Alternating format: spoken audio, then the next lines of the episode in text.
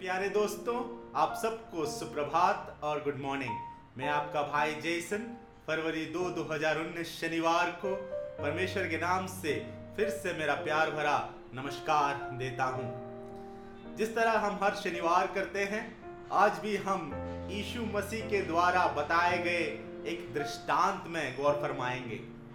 दृष्टांत का अर्थ यह है कि यह एक लौकिक कहानी है जिससे हम अलौकिक अर्थ या फिर स्वर्गीय अर्थ को जान सकते हैं। आज जो मैं दृष्टांत आपको बताने वाला हूँ, वो एक बीज बोने वाले की दृष्टांत है। यीशु मसीह जब चेलों से बात करता था, वो हमेशा परमेश्वर के राज्य के बारे में उन्हें सिखाता था। जब परमेश्वर ने हमें बनाया परमेश्वर ने अपने रूप को मनुष्य के अंदर रखा था। लेकिन पाप के कारण मनुष्य परमेश्वर से अलग हो गया।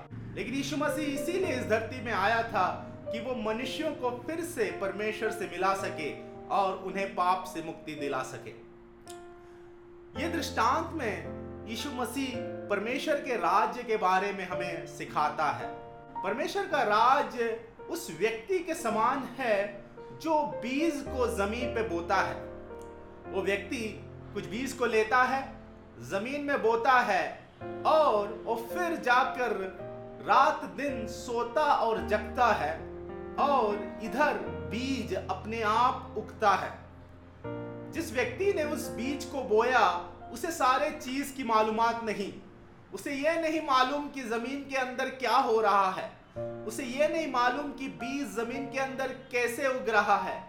वो जाकर दररोज खोद के उस बीज को नहीं देखता और ये नहीं जानने की कोशिश करता कि क्या ये वाकई में उग रहा है। वो बस बोता है और फिर इंतज़ार करता है। वो रात दिन सोता है, फिर जगता है, अपने काम को करता है। लेकिन इधर जो बीज ज़मीन के अंदर है, ज़मीन उसको उत्पन्न करती है। और थोड़े दिन के बाद हम ये देखते हैं कि उस बीज में से एक छोटा सा अंकुर निकलता है और वो अंकुर बढ़ता है और वो बढ़ बढ़ के आखिरकार वो बालों को उत्पन्न करता है। और बालों को उत्पन्न करने के बाद उस बालों में वो दानों को उत्पन्न करता है। और आखिरकार जिसने उस बीज को बोया था, वो ये देख पाता है कि उसकी फ़सल तैयार हो गई है। और फिर वो हंसिया लेके आता है और उस फ़सल को काटता है और उसकी उपज को लेता है। इस छोटे से दृष्टांत से हम अपने जीवन में काफ़ी कुछ सीख सकते हैं। हम परमेश्वर की सृष्टि है, हम परमेश्वर के राज्य में जब आते हैं, हम जब उस परमेश्वर के साथ एक रिश्ता बनाते हैं, हम परमेश्वर के वचनों को ग्रहण करते हैं। आज मैं ये शुभ संदेश आपको बताने चाहता हूँ कि हाँ आप इस दुनिया में ज़रूर रहते होंगे, लेकिन जब आप उस परमेश्वर के साथ रिश्ता बनाए जो स्वर्ग में है, आप ये जान ले कि आप उसके राज्य के एक अंग है। और जब परमेश्वर के उस समाचार को, उस शुभ संदेश को जब आप ग्रहण करते हैं यीशु मसीह के द्वारा तो वो वचन, वो संदेश एक बीज के समान आपके जमी रूपी हृदय में बोया जाता है। आपको नहीं पता वो वचन या फिर शुभ संदेश कैसे आपके जीवन में कार्य करेगा, लेकिन इन आपको ये काम करना है कि आपको अपने जमी रूपी हृदय का माली या फिर किसान बनना है। आपको इन वचनों को लेना है और अपने हृदय में बोना है और फिर रात दिन आपको अपना काम करना है। आपको ये चिंता नहीं करना या फिर आपको ये संदेह नहीं करना कि ये कैसे कार्य करेगा।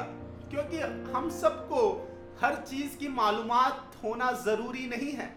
कई बार हम हर चीज़ को जानने की कोशिश करते हैं और हम कई तरह की चिंताओं को अपने हृदय में पालते हैं और वो हमें नुकसान देता है।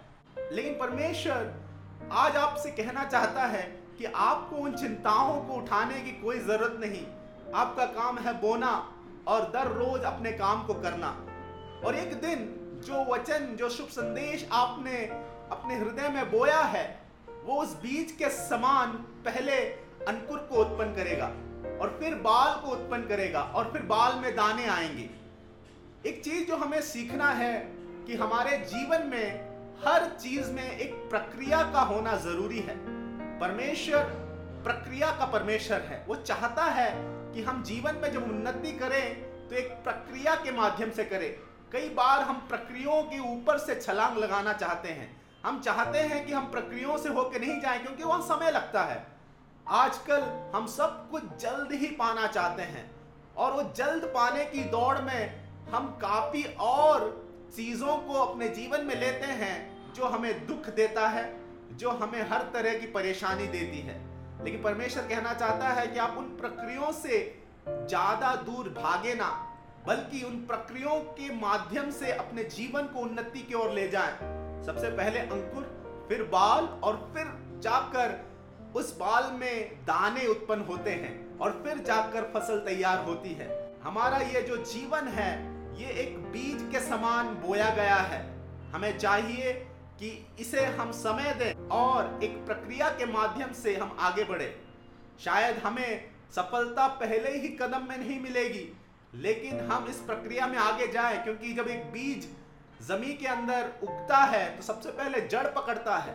लोग देखते नहीं कि कितनी उन्नति हो रही है, लेकिन उन्नति हो रही है। लेकिन एक बार जब वो बीज से अंकुर ज़मीन के बाहर आ जाता है, तब सारी दुनिया देखती है कि हाँ ये बीज में से एक जीवन उत्पन्न हुआ है। कई बार हम उस ज़मीन के अंदर के समय को नजरअंदाज करते हैं, लेकिन वो काफ़ी ज़रूरी है। जड़ पकड़ना काफ़ी ज़रूरी है। यदि हम जड़ नहीं पकड़ेंगे कई चीज़ों में, कई क्षेत्रों में, शायद आपके काम के इलाके में होगा, शायद आपके परिवार के किसी रिश्तों के इलाके में होंगे, शायद आपके पढ़ाई के इलाके में होंगे, शायद आपके बिज़नेस के इलाके में होंगे। हर चीज़ में आपको समय देना है। आपको उस प्रक्रिया से होके जाना है। परमेश्वर के शुभ संदेश को अपने जीवन में बोना है, आपको अपना काम करना है, और वहाँ पर परमेश्वर उन्नति लाएगा, और आखिरकार फ़सल तैयार होगी, और हम हंसिया लेकर उस फ़सल को काट सकते हैं और उसमें से खा सकते हैं। आज फरवरी दो 2019 में मैं आपको ये शुभ संदेश देना चाहता हूँ कि आप परमेश्वर के राज्य में उस प्रक्रिया में जाएँ और उसके शुभ संदेश को अपने हृदय में बोए। और उसे बीज के समान कार्य करने दे। बीज ज़रूर उगेगा, बीज के अंदर जीवन है, वो जड़ पकड़ेगा और आपके जीवन में काफ़ी बदलावट को लाएगा। क्यों ना हम एक छोटी सी प्रार्थना करें और ये निर्णय ले कि फरवरी दो से हम उस परमेश्वर जो हमारा सृष्टि करता है, उस पर सारा विश्वास रखेंगे और उसके शुभ संदेश से हमारे जीवन में हम वो बरकत को लाएँगे जो वो चाहता है। हमारे स्वर्गीय पिता परमेश्वर इस सुंदर से दिन फरवरी दो 2019 शनिवार के लिए हम आपका धन्यवाद करते हैं।